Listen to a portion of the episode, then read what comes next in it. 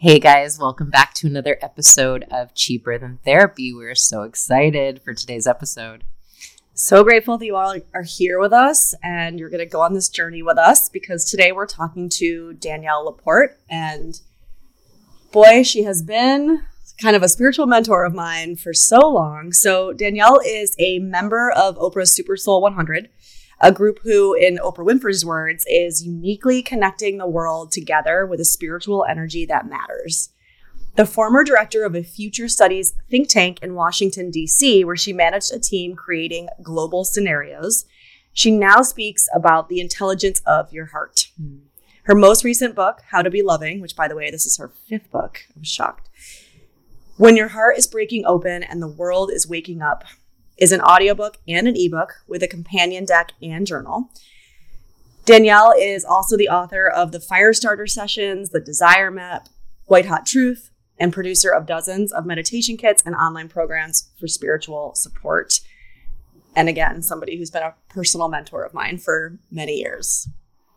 Yeah, I think, you know, it just was such a gift to get to talk to Danielle. She's one of those people who speaks to you know this soul work in a way that is so resonant. Um, there's something about being in her presence that mm. just feels like you are held and so um, so true. yeah and an understanding of these concepts where you just feel really safe and seen and i don't know it just feels like you're like in a warm cocoon as you're talking to her. I could have listened to her talk for hours. You know one of the most profound things i think for this for me in this conversation was not necessarily the content about which she was talking about because I've I've kind of been a follower of hers for a while. It was more like, you know, when you have this idea of who somebody is in your head because you don't know them, you know their persona, right? Mm-hmm. I mean, John experiences this all the time. Like, you know, my partner has such a persona, and then people meet him, and he's like kind of introverted and like. And I feel like with her, because I've been following her, there's like a little nervousness around like, please don't let me down, right? It's just an ego thing. Not let me down, but like don't be something different. Don't be a jerk or mm. like, you know, because I've had that experience. Mm-hmm. And she was such a human. Yeah. Like just such a like we were laughing and she was so down to earth and it was like made my heart really happy because it, it almost drew me to her more, yeah. into her teachings more because she's got this insane spiritual and and and universe connected intelligence. And also she can like laugh and swear and be human. And i there's something about people like that that i just resonate with so much. Yeah. I mean her warmth is the thing that will continue to sort of reverberate after talking to her. But i think she has this way of speaking to you know some of these complex mm-hmm. universal laws or spiritual ideas in a way that just there's no ego. She's no. like right here with you They're in the space right? of yeah. your humanity, um, speaking to all of the things that we experience in our humanity in a way that it's like, of course, and also there are these larger truths um, that I don't know. She just so beautifully and eloquently makes visceral for you. Mm, so well put. All right, y'all. Without further ado, let's get into it. But first, Yes. Um, please remember to subscribe to the podcast on whatever platform you listen to most. Give it a five star rating and review. And, you know, if you love this podcast, please share it with a friend. Word of mouth is still the way that we get the podcast out to more people and help it to grow. And if you haven't yet, Check out the details of our upcoming week long intensive retreat from self abandonment to inner belonging. You can find the link to that in either of our bios, and it's the first week in January. But seats are limited. Last year we sold out, so don't wait, get in there, and we can't wait to see you guys in January. Yeah. So now I'm I'm not lying this time when I say without further ado, because I said that and then there was more ado. All right, y'all, without further ado, here's Danielle LaPorte. Danielle, I'm super excited to have you here. Um, I've been I've been a fan for a long time, a fangirl for a long time. Just kind of uh, taking in your content before you joined. I was telling Danae that I don't even remember. I guess this is how social media works. I don't remember even how I found you. You know, you get through these these kind of rabbit holes that we go down. But I remember, or I still know that part of what I love so much about you is that you rarely come at people like there is um and i'm in this with you kind of uh energy to the work that you do and there's uh you know, from obviously the outside looking in, it just it's soothing and it's like, come with me, let's do this together, let's all hold hands. And uh, I think nowadays we have so many experts out there. Yeah. And so it's it's refreshing sometimes for someone to be just essentially like giving you that vibe that they're just in the circle with you and not like putting their finger in your face. So I yeah. appreciate that. That means a lot coming from you because you know your your skill is to read people. Mm-hmm. And also I think you know my way is I'm a seeker, let me tell you what I found out along yeah. the way. But I also have this you know, I have this really great judgmental streak where I'm just like, ah, you know, the self-help space. I mean, same. yeah. So I try to like mm, just point a few things out without yeah. Doing the call out. Yeah. That's it. That's it. Yeah. Um, well, I want to dive in because for those who are listening, Danielle just wrote a new book, not her first, but a new book. Um, hold it up so y'all can see it who are watching on video How to Be Loving. Mm-hmm. And, you know, we usually start these podcasts, especially when somebody hasn't been on before, asking you to kind of take us back in time and tell us the story of kind of how you came to the place that you're at. Um, you know, this is, is this your second or your third book? Fifth. Oh, geez. Yeah. Girl, yeah. get it. I love it. Um, but I so so how about a truncated version of how you came to be who you are? But I would also love for the listeners to know how this baby came to be birthed into the world. Okay, cool. Thanks for saying truncated. Yeah. I'm also a, a New um, Yorker, so I might be a therapist, but I'm like, and let's keep it brief. yeah. Well, can I start from present tense? Yes, please. Okay. All right. So I am well known, currently most well known for a book called The Desire Map, mm-hmm. which was like this holistic approach to setting goals, which was really more a subversive way to get people to not set goals at all. But if you're still attached to them, this is like a, you know, soul affirming way to do it. Yeah. And how to be loving is a combination, it's this mashup of the question, how do I want to feel? Mm. And my own dark night of the soul and and kind of coming of age in social media. Mm-hmm. And, you know, we can sprinkle in the past. There's like, I used to run a think tank in Washington, D.C. I had 21 futurists. We talked about weapons of mass destruction. Yeah. I felt like a big fake, but it was awesome. It looks great on a resume. Um, I moved back to Canada to just kind of get out of that whole scene. I was going to go into fashion design. I got fired from my own company. So I started like a soulful branding consultancy. We mm. raised Oprah called. We raised a bunch of money. You know, if Oprah calls, the best thing to do is tell all your friends Oprah yeah. just called, and then you raise some capital. And then I got fired from that. I got Steve mm. jobbed from my own business. So there was this theme of like, I'm just going to go it on my own, just going to mm. go it on my own. And then I kept that theme like worked into my creativity of just like, I can't find a day planner that actually you know, in marketing speak, I say like puts my soul on the agenda. So I made one. Mm-hmm. And that's, you know, and I want a different approach to goal setting. So I made one. And then I realized that this is the big revelation is over the past couple years is a combo of like mystical research, like what do the mystics really think about the subconscious and feelings? And I wanted to go like beyond Jungian Right. I mean, even even further, even even deeper. further. Like, mm-hmm. yay, Carl. I quote him a lot in yeah. How to Be Loving. I think, you know, I think Carl Jung wanted to go further. Um, yeah, but he was, you know, he had a brand too. Mm-hmm. And I realized through a, just a series of challenges and relationships that me feeling fulfilled and like really close to something bigger than myself, like me feeling meaningful and actually lit up, had nothing to do with being in a good mood. Hmm. Wait, say that again. Feeling fulfilled. Okay. Has nothing to do with your mood. I'm like working with a client almost exactly on this topic right now, which is why I was like, whoa, that just landed. Okay. Because I think a lot of us can get down with the concept that love is not a feeling. I mean, this is like really like, okay, if I'm going to step on a soapbox, the first step is like, okay, everybody, guess what? It's not a feeling, it's not an emotion. You will have feelings because of love. Mhm. But love is like, oh, it's a state of consciousness, it's a way of being. It's the fabric of the universe. I mean, there's all sorts of poetic ways to, but it's actually not a feeling. Mhm. When you're it, when you're in the presence of it, you feel things. Mm. You actually get on the pleasure p- pain roller coaster, but that's, that's a whole other topic.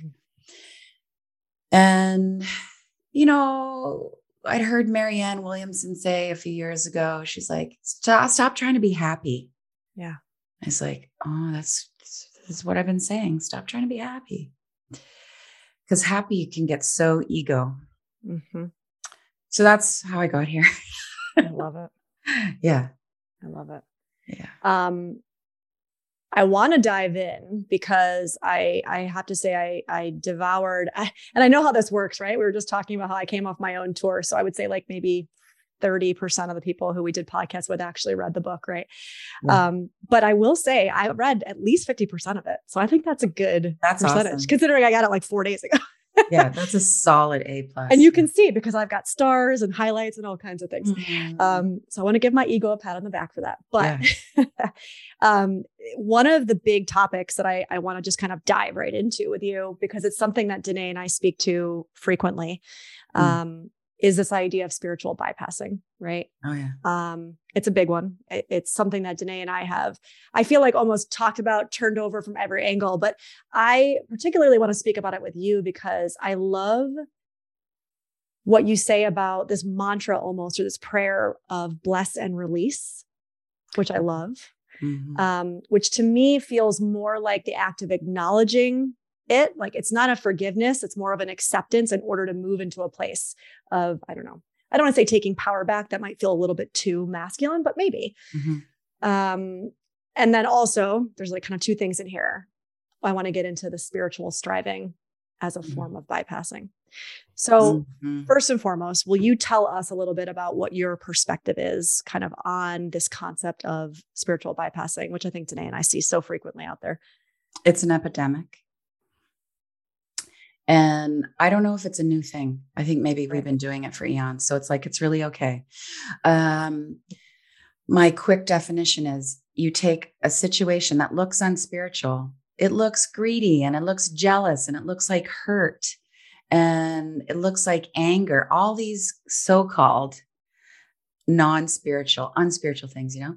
And then you take like a shiny spiritual concept and you just smear it all over your humanness. Mhm. So um, I love that visual, by the way. right? It's this big spiritual bypass butter. Um, so you know, we tell ourselves, well, the internal dialogue is I'm angry and so I'm not spiritual. Mm, I'm fed up, and that's not very evolved. Um, and then the spiritual bypass tools, I think there's three of them. One is everything happens for a reason. That's mm, what we say. Uh, the other thing is um, it's karma. And the third one is there's a gift in the pain. I was just thinking about this this morning. Yeah. I think all of those principles are universal truths. There is karma. Uh, there is always, always a gift in the pain. And I think everything does happen for a reason. I think the soul is really calling the shots at all the time, all times. But if you don't get into your humanness, you're going to miss the holy opportunity. It's like the Mm. opportunity is I'm enraged. There's something to look at. I got to love my rage. I got to love how shitty I feel about my rage. And that's that's the chemistry move. To be like the spiritual thing to do is to love the stuff you think isn't spiritual I love that. And you expand. Yeah. Yeah. Oh, Danae, your audio's off. I was wondering why you were so quiet. so I was like, she's a therapist. She does that mm, a lot Oh. like I do. And I didn't hear her. Can you like, hear me? Now I can hear Yeah. you. we can It's you so now. funny because I tried to jump in a couple of times and I was like, okay, B, well, go on. Um, I just thought you were letting me Um, carry it. that's really funny. Um, so I feel a little bit torn, Danielle, because I feel like spiritual bypassing is certainly, I would say, my Achilles heel. It's probably the thing my own therapist calls me out on the most. Mm-hmm. And I find that when I am in the space of avoiding um, my mess or really trying to put, you know, some sort of a positive, not even positive, but like I'm I'm a meaning maker. Like I will find the meaning. I will get there. Um, yeah. Maybe sometimes a little bit quicker than is useful. But I find that life comes in and does not allow me to do that. So I feel a little bit torn sometimes when I see so much of the content that is like, railing against love and light and these people need to stop spiritual bypassing and this toxic positivity which of course those things are very real and i find that life will serve us what we are meant to be served in. Divine order a lot of times. So i don't know if that's even um, if there's a question there really but i guess but like so what what's the tension? Mm-hmm. i guess you know here's what I think comes up for clients so often lately mm. is we are constantly in the space of I'm doing this thing called life wrong. And I think there's so much about social media that is really reinforcing that, right? You should be doing the work. You need to be in here. You need to be looking at your stuff mm. nonstop. And so I feel like there's also a way that we can get into the space of not really living, but like constantly picking apart what I'm doing wrong, where I'm bypassing, where I'm not like doing the work that I should be doing. And mm-hmm. sometimes I get to the space with clients where I'm just sort of like, you know what? I think you need to just live a little bit more because I promise you, um, you are only going to avoid whatever dark night of the soul you were meant to experience for so long. The mm-hmm. universe has a way of um, working those things out for you. Do you know what I mean? I think the most spiritual, esoteric, powerful thing, one of the most powerful healers ever gave me mm. was was two things. First thing was take breaks. Mm. The other thing was you don't have to process everything. Mm. And I was like, what? Mm-hmm. I don't mm-hmm. have to micro think and and what? And you know, and this is very you know, the Buddhist perspective of you are the sky, the feelings, the emotions, they're the clouds. Mm. You don't even need to observe the clouds. like it's just like keep just being this is what's happening today. It's really the mind that wants to process everything. I mean, mm. like like I think the end game, not that there's ever an end game, is you know, maybe this will be like 10 books from now. It's it, it's about beingness. Mm. Yeah. But like since we have a mind and since the mind will desire, let's just, you know, I started with goal setting. Since we want things, mm-hmm. let's go about it holistically. And it's like, okay, since we have minds and the mind will divide, um, why don't we use the mind on behalf of love? And then I think you get to that kind of Eckhart Tollean place of you're not even really thinking about it. Mm-hmm. And then you get to peace out you don't have to do this duality thing anymore. I think what I hear you saying today um, too is um, because I've seen it. Obviously, I know you so well that I know that some of these principles have been so transformational for you in your experience, and I I know that Danae and I both, as therapists, uh, really struggle being with people in deep depression like sitting mm-hmm. with and being with people in deep depression that sometimes there is a tendency to to want to kind of shake some people and say like you don't have to be in it all the time. Like you are able to pull out sometimes and experience joy and experience love and not that doesn't have to be bypassing, right? Like it doesn't mean that you're skipping the work. It doesn't mean that you're not feeling the feelings. And I, I actually, as I'm saying this, there's a part in your book where you talk about the difference between is it being with your pain versus I wrote it down and I being it almost feels pain versus being with it. Yeah which is i think where you really i think that's spiritual maturity it's like the pain is happening i created the pain and mm-hmm. and this is not a spiritual bypass like and and this isn't um this isn't self flagellation either right. where you know now that you know this is gets into a discussion about like soul and karma where i think the soul is dispensing all of our lessons even the unthinkably tragic, traumatic, horrible things that happen to us. It does not mean that we don't meet ourselves with extreme compassion and confusion and leave room for mystery. Mm. you got to leave a lot of room for mystery. Um, my observation in this space is that there's a problem right now with people over identifying with their trauma. Yeah, I agree with that. And I think because lots of people, you know, we have access to therapy. That's really changed the game for how we grow. It's like we aren't in nature as much. Mm. We don't, and that's by means of lifestyle. And we don't go into nature to heal. Like Mhm. you couldn't dial up a therapist even really 20 years ago. Like you had to make an appointment, you know, all this. And now you can, it's all on Zoom. And so I think because um, just the the accessibility of it, we train the mind less. We're becoming dependent on therapy. And the ego will want you to identify as your trauma as long as possible. It will want you to stay in the soup. It's actually the ego mind that is creating the depression. Mm-hmm. It's inescapable for lots of us. I think the ego is like, this is so important to say. It's like, I am for loving the ego. Mm-hmm. I think that's really important to say. The ego is how it's one of the greatest gifts. The shadow is how you find your light. Yes. The the ego that is all this masking is how you realize who you really are. It's great. So I am not about I'm not even about confronting the ego. Stop trying to overcome your ego. I agree. Love it.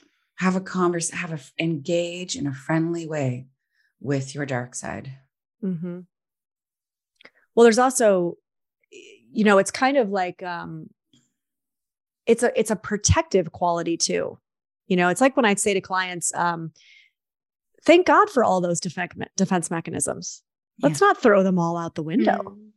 They serve a purpose. You're here. You've made it this far, right? Um, and and you've developed those along the way, and thank God for them. You don't want to get rid of them. I would say the same for the ego. You, you first of all, you can't. So good luck trying, Yeah. right? Uh, let me know out there when you do decide. You know, you figure it out how to actually get rid of your ego. But why would you want to? It's such an important part of what makes you human. Mm. Um, that I almost sometimes feel like not only is it such an important part of what makes you human, but it it in a way can almost be the the portal to the spirit. Yes. And you made it. Yeah. It's your creation. It's like, would any of us want to get rid of our children? No. Can you erase the fact that you have had a child? I mean, there could be a fracture, there could be a break. What, you know, maybe you disown each other. Yeah, but you can't erase the fact that you created another Mm. human. You cannot erase the fact that your mind is creating things. Mm. So stop trying to put all the mind babies on the porch because then, as you both know, all that stuff in the basement of the psyche is going to be like, Hi, oh, you didn't hear me? Okay. How about an anxiety attack? Oh, you didn't hear me? How about, crippling depression. yeah, Yeah. How about a somatic response, right? How about an ulcer? How about heart issues? How about, right? Migraines, whatever it might be. Mm. which I'm really interested in talking about all those somatic responses in an esoteric way Mm. because you know I can just be kind of on my my metaphysical bender and say look the heart is for giving the heart is for giving I mean we can put a pin in the conversation about forgiveness but it's like you are meant to love you are meant to radiate love, receive love, give love. When you don't do that, you create energy blockages. Now, we can bring in some science and back those up, back it up. It's like, just think about the common cold and some stress. What happens, right? You know, basic lack of self care leads to stress and all that. I just want, I want to go even deeper. It's like when you are not giving love to yourself, your mind babies, to others, you create energy blocks that will possibly create a heart attack. Mhm. Those energy blockages will grow tumors. Mhm. So, love, Love really is the medicine. That's the punchline. Yeah. Yeah. There's something I've heard you speak about, Danielle, that I feel like has really been helpful to me in my relationships, which is that a lot of times we're really conditioned to think that we need to be rigid in boundaries when a lot of times the work is more around accepting people mm. in the space of who they are and what their capacity is. And I know for me in some of my core relationships, just getting out of the space of resistance to who this person is um, has been so helpful. And I'm wondering if you can speak a little bit more about that. I would love to because I think this is so key right now. I think we're becoming overbounded. Mm. And this is how I look at it these days boundaries, essential. Gotta have them, learn about them, self respect, all the scripts. So much great material out there right now mm-hmm. around boundaries and some not so great stuff. Um, it's not the end game. Mm-hmm. Like I would love to see the ther like the therapeutic relationship going like this. Um, we're going to witness you. We're going to mm-hmm. look at the impact and the patterns that formed because of the trauma, the family of origin stuff. And could we consider that the end game is forgiveness. I just like radical. I know how radical that could be. Like if I would have walked, you know, I've had so much therapy. If I would have walked in the beginning and I was just like, I need to be heard and seen and understood. And I don't even like teach me how and why I'm so fucked up, right? And if my my favorite Jewish Buddhist psychotherapist would have said, we need to work on forgiving, I'd just be like, I'm out. Yeah. I need to, yeah, fuck you. I need to be, I need some, yeah, but isn't that the point? Mm. That we move beyond in such a way, we expand in such a way that we are more whole. Mm. And when we're more whole, that love is going to flow. I mean, my experience is it's forgiving that has been, oh, it reconstitutes me those mm. times when I do it it's the difference between being in relationship with people that I am related to and not. Mm. Yeah, same. I, I, think what people struggle with, Danielle, and and I mean, I think I would as a human probably struggle with this myself too. But I think what people get hung up on in this idea of forgiveness, right, is they think that forgiveness means that I'm giving something to this other person versus realizing that you're actually giving it also to yourself Meaning, if I forgive, there's this idea that it means whatever I'm forgiving for is okay. That, like, whatever you've quote unquote done to me, that I'm saying that that's okay. Right. And I, I try to explain to clients that that's not actually what that is. Right. No one is actually saying that you have to condone bad behavior. Mm-hmm. Um, there is a difference. But the forgiveness, this idea of allowing it to not consume you and harden you and fester in you, right? Um, that's for you too. Mm. Oh, yeah, totally. And it's it's not the the miracle of forgiveness is you did that awful thing and I'm going to love you anyway. We don't have to have dinner together. My mm-hmm. life, my job for myself is to create conditions of healing. And so you're you're not invited to the wedding, but like I am wishing the best for you. I remember why I love you. Mm-hmm. That's miraculous stuff. Mm-hmm. That's how you become a spiritual grown up. Everybody these days, everybody want to be a baller. Mm-hmm. That's baller. Yeah. Spiritual grown up. I love what you said about my job for myself is to create conditions of love. I think there's something a lot of times in the resistance is I don't know that there's some way that I am on a moral high ground or that I'm not able to see your humanity in this. And yeah. thus, I feel like sometimes we become very similar to the thing that we are unable to forgive. And to that, I think that is where it becomes the spiritual maturity is I don't want to be that thing. And so that is for me to give. You, Danae, were beautiful. The way that you, I will never forget when everything happened with George Floyd. And I speak about this often and just being swept up in the rage. And I mean, I can still easily tap into the rage of it. And you were the one that said to me, I couldn't watch the whole video, But when I did, I actually never looked at him. I never looked at George Floyd. I watched the police officer. Mm. And all I could think of was like you were in pain. And all you could think was, what happened to you? Yes. And that was such a profound thing for me, not only to hear just anybody say, but also a woman of color to say, right? That that is where you were going into this experience and holding that experience. And I'll tell you that that's been transformative for me because it's really been a way that I've tried my best to approach some of these difficult um, areas, I suppose, where we're talking about forgiveness or seeing humanity. Well, this is this reminds me of the stories of monks who would put pictures of Hitler on their Mm. altar. Yeah.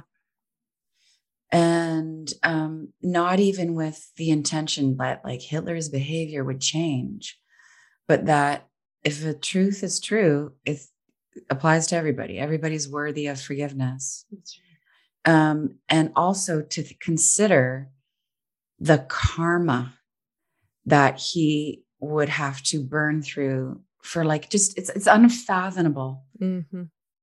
It's unfathomable the pain that is inflicted on people who inflict such pain. Mhm. You've got to have a moment of just like, wow, paying the price for what you've done is, m- may your soul have mercy on you. Mm-hmm. Does it make anything okay? No. We know what right and wrong is. Like, we we get how love works, and this is not it. And you will be feeling that for a long time. Yeah. That's so profound. You know, I think there's something about working as a therapist that has sort of shifted my gaze as I look at people, um, where I'm able to like almost imagine what they must have looked like as a child. Right. And it it really shifts the way that I work. And I think that there's something in if you think about everybody's got something that has sort of cultivated their experience of life and what this world is, but then what cultivated their their caregivers experience of life and what the world is and their parents and, and where does it end right like at what point do we attempt to say uh, I, I need to understand how this happened for you versus um, you need to pay because i don't know like how is that And what a burden. Yeah. What a burden to think about that you want someone to pay. You got to think about what their payment might look like, what they're going to lose, or solitary confinement, or, you know, getting canceled, or whatever it is. I just say to people, like, look, you don't have to worry about it. The universe wants everything to come into balance, which is really what karma is. It's not, it's not this punishment model. Mm-mm. I actually I believe that there's actually no such thing as good karma. Mhm. I think you just you are love. Mhm. You are good. You are pure. And then we have all this stuff on top of it. All of our grievances and our missteps and the shitty things we do do that throw our you know the perspective of our true nature off balance. And so the soul comes in or your community comes in and says, that feel good? That didn't feel good. Let's get that back into balance. You told that lie. You were performative. You betrayed. Then can we do 10 great things to sweep that up? So we only Mm. need to burn illusions, burn karma. And we just get down to like, oh, I'm love, I'm compassion, I'm forgiving, I'm radiance. We just, yeah. Do you think that this belief, I guess, and I'm, I'm weaving in a question that I had from a different part of the book, but it feels appropriate here. This belief that so many of us have that God is outside of us, that is sometimes this cause of so much division because it does give us like this us versus them or like this punitive um, way of looking at at spirit at, at like what's what's bigger out there. Wonder what your thoughts are on that. I think it's a form of torture. Mm. Yeah. And I think it adds to all kinds of addiction. And I mean, I grew up Catholic and even like, you know, my parent, my mom got knocked up in high school. My parents were super young. It wasn't like I was like steeped in it, but you go to Catholic school, you go to Catholic high school, there's like Yeah. no escape. And I just replaced Catholicism with the New Age. And I found a way to use all the New Age spiritual principles to just create another punishment model. It's like, Mm. okay, now I'm going to burn my karma so that I can still have divine favor. Like I still notice in my own meditation practice, there's still a little bit, I'm making progress. There's still a little bit of negotiating that goes on. Like, Yeah. I'm going to show up as positive today.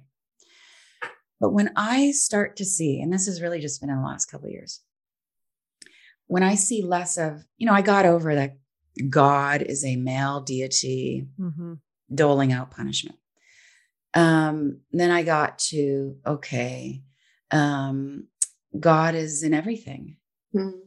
It's been the best thing for my nervous system Yeah. ever because I'm not dividing any anything into like this is going to make God happy Mm. or this is holy and this isn't holy. It's like I am feeling shame today. I'm feeling anger. I I you know, I was a vegetarian vegan for a long time. Now I eat meat. God's in the chicken. Like it's just mm-hmm. yeah. And when And I- you don't believe that, it becomes easier also to say that person over there oh, yeah. different than myself, right?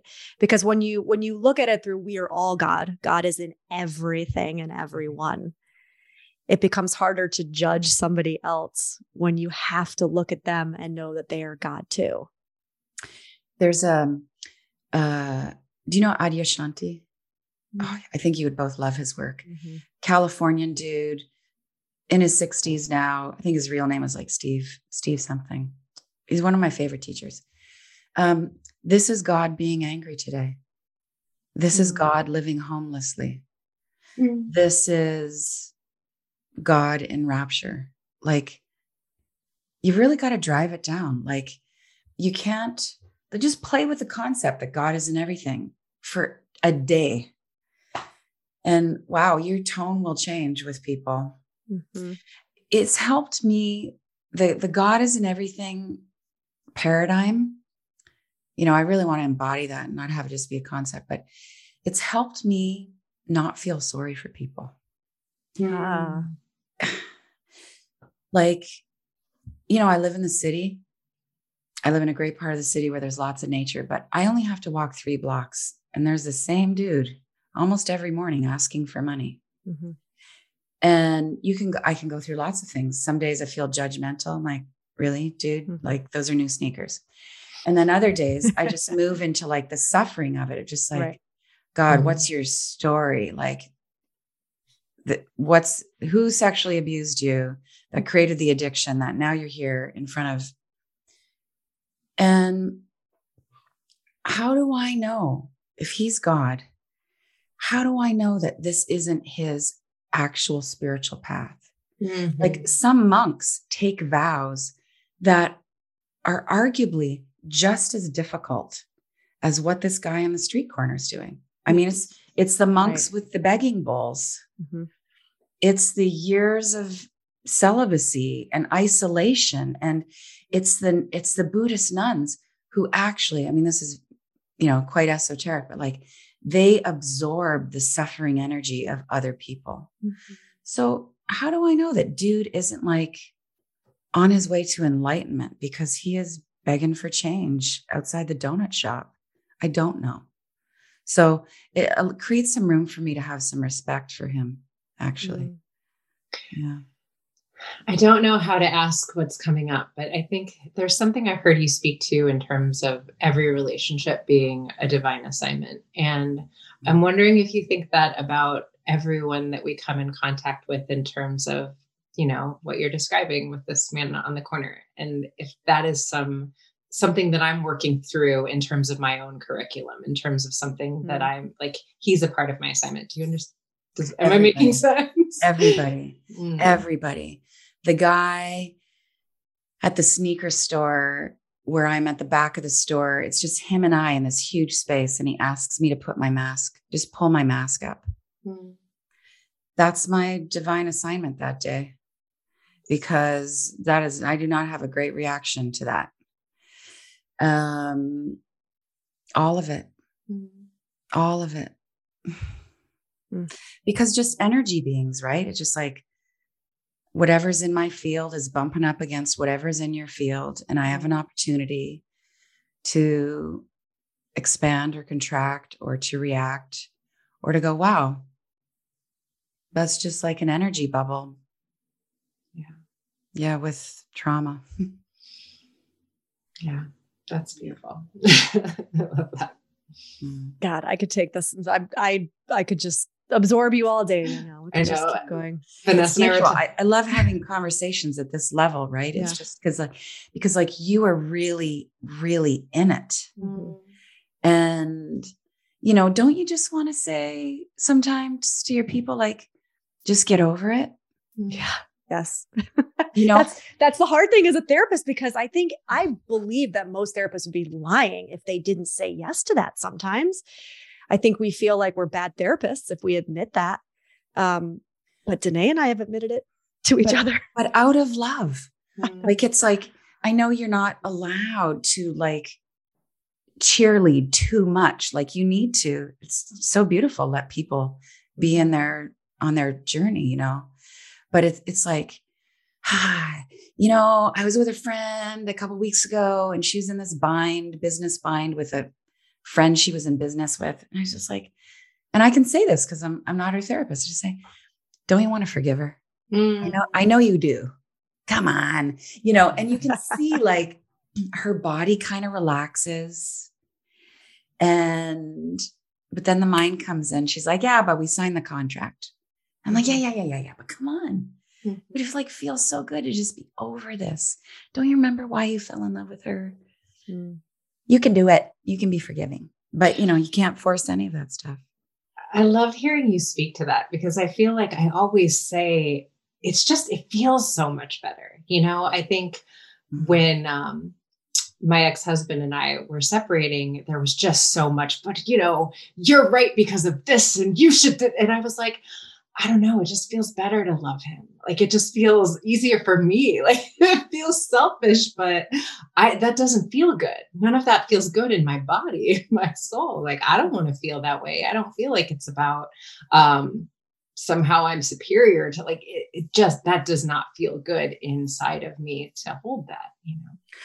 my experience of forgiveness is it doesn't make me feel superior. The, before I actually actively was, you know, became more forgiving and I got a Mhm. long ways to go, I felt that like maybe this is a spiritual bypass. I don't know. I haven't looked at it this way, but like, For those listening, there was just a little smile that just crossed your face. well, somebody said to me, you know, I had a nasty business divorce. And someone said, you know, are you going to forgive them? And I was like, well, it's really not my job Mm. to like get into that. Like, but and th- there's still this little hug. I was like, their karma going to take care of them. You know, I was like, and I hope it does. Um, but like the genuine stuff, it's so humbling. Mm. It's so humbling because you, I find there's no place for arrogance and forgiveness because you're aware that you you were a not an unforgiving dink before. Like, like there was a grudge I was holding. It's like, ooh, okay. No, totally. Ahead. well, I had a client yesterday that was I was on John's podcast talking about my divorce, and she was like, "Well, good for you, Danae. We all wish we could be so." And I was like, I, "Listen, it's just easier. Like, I don't want to be mad at him. It feels awful, but I agree with you. It's not. I did some things I could feel some kind of way about in our marriage, but you know, this feels a little bit. I remember I had a I had a speaking gig and I was just like freshly divorced.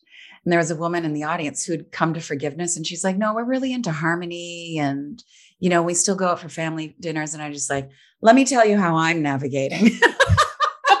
and I thought like that was my service. I was like, I have boundaries. And that is my personal growth edge, you know? And, you know, there I am years later in my kitchen apologizing for having excessive boundaries. Like, you know, really sorry for not letting you on my property five years. Yeah. So there's a little overcompensation, but Yeah, but I also think that, you know, I'm sitting here thinking about like there's one, I mean, whatever, we've all had relationships come and go, but there's one person in particular who is very close to me who I'm not friends with anymore. And I'm thinking that there is a way to be in the practice of because I will say it's a practice of forgiveness Mm. without actually letting that person back into your life. Totally. You mm-hmm. know, and I think that's an important point to make too. Like it's kind of going back to what I was saying earlier about we're not saying that forgiveness means that you're uh, approving or justifying an action, right? A bad behavior. Um, it's more for you. And I think that we can practice and we should practice being in a in an active state of or active practice of forgiveness and remembering that we can still keep that separation, which goes back to what you were saying about I'm kind of responsible for creating that that love in my life. I mean, that's that's on me to create. And if this person in my life doesn't actually add to that state of loving, um, I can love them from afar, but that I, I shouldn't allow them into my sphere. Yeah. And what happens when you forgive someone for X, Y, Z, and two weeks later they do X, Y, Z again? Well, you just make a choice. You keep forgiving, but you just gotta then you gotta tighten the lock. Mm-hmm. Yeah. Like I really, I'm practicing metta, M E T T A. I am sending you loving kindness. Yeah. I really want the best for you. And my responsibility is my nervous system. So you are, your calls are blocked from my phone. Right. Deal. Yeah. Mm. Well, we could talk about this all day. We do want to get into our lightning round of questions Oh, I love lightning round. that we ask everyone. Oh my Go gosh. ahead, Um, such a gift to get to talk to you. So, the first question is Who have been your greatest teachers, Danielle? Um, either people that you've actually known or, you know, just people whose work you've been influenced by, mentors, things of that Mm. nature. Uh, greatest teachers, my man, Mm. just help reminds me to forgive, expand, be loving. Adyashanti is one of the most, for me, accessible teachers. Mm. My favorite book of his is Emptiness Dancing. Oh, great title. Clarissa Pinkola Estes, Women Who Run with Wolves. yeah. Really like It's on the way to me That's right so now good. in the mail. I'm not kidding. A girlfriend of mine, I just had lunch Oh. with her on Tuesday and she was like, and I thought to myself, I was going to ask you, Danae, I was like, did we read this in school? Because it's a depth psychology book. It's one And- of my favorites. Mm. Yeah. And I was like, how have I never read this? Anyway, it's just crazy that you said that because it's literally on its way to me. Mm. As we you need to give yourself a couple years Yeah. to be with that book. It's like it's not a book you read. Mm. You are with it. Yeah, that's what she was It, saying. it sealed my womanhood. I just like I finished Women Who Run with Wolves. I am a woman. Uh, yeah, those are some key folks. Yeah. Amazing. Um, so this concept or idea of flow, right? Like when. The word flow is the one that most people know, but I, I would venture to say also I'm starting to kind of think about it more like John, my partner talks about this idea of being a prism, like when when something is channeling through you. Um, but what is it for you that you find yourself doing when you're in that state of flow, right? Where you can like blink your eyes and the entire day goes by and you don't even notice. Writing. Mm. and also and being with my man or my kid i have an 18 year old son and it's just all i want to do is be on vacation with either one of them and make stuff just want to make all day Mm. yeah Yes. I feel like that's the first time I've heard someone speak about their man or their partner as their flow state. Their and flow. I don't know why that just gave me so much life, but I really loved hearing that. Um, and what breaks your heart? child trafficking yeah Yeah. And then the last one to kind of close it out. What is your favorite food? mashed potatoes with ghee yeah.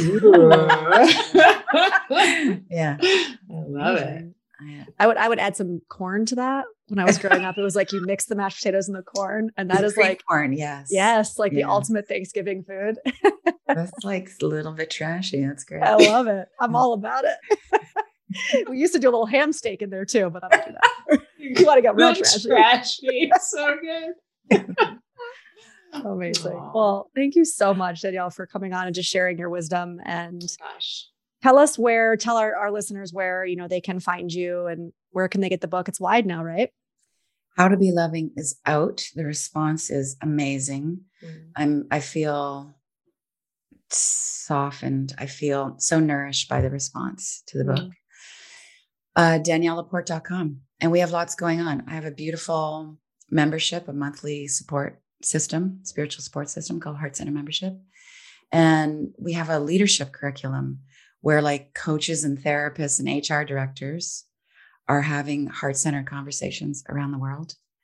And I'm on Instagram a lot, but I'm Instagram. I know. It's not as loving No. as it used to be. It's making it very hard to do what we're all there to do. I know. Danae and I struggle with this all the time. It's. Such a love hate relationship. Oof.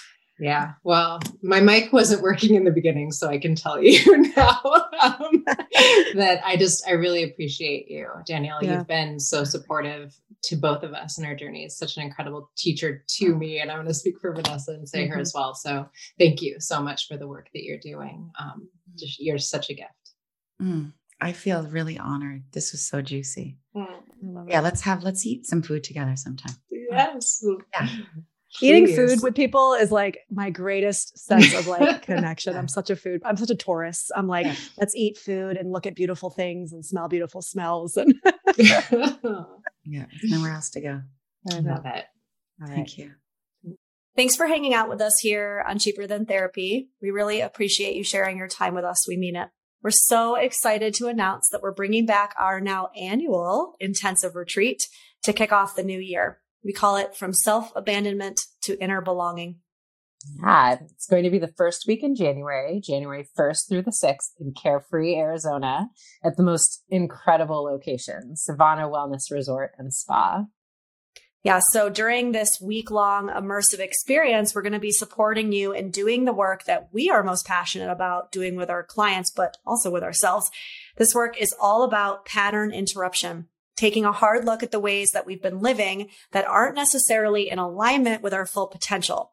Some of the ways we've been societally conditioned to abandon ourselves as a way to maintain our relationships, no matter how unfulfilling.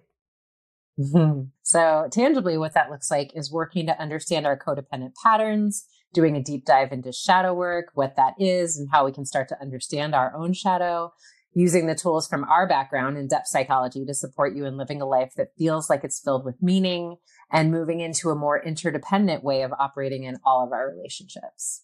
So if all of this sounds like work that you're feeling called to do in your own life, we would obviously absolutely love for you to join us in January. Yeah. So head to the link in each of our Instagram bios, or you can go to Vanessa's website under retreats for some more information. And we just can't wait to kick off another New Year's together in Carefree.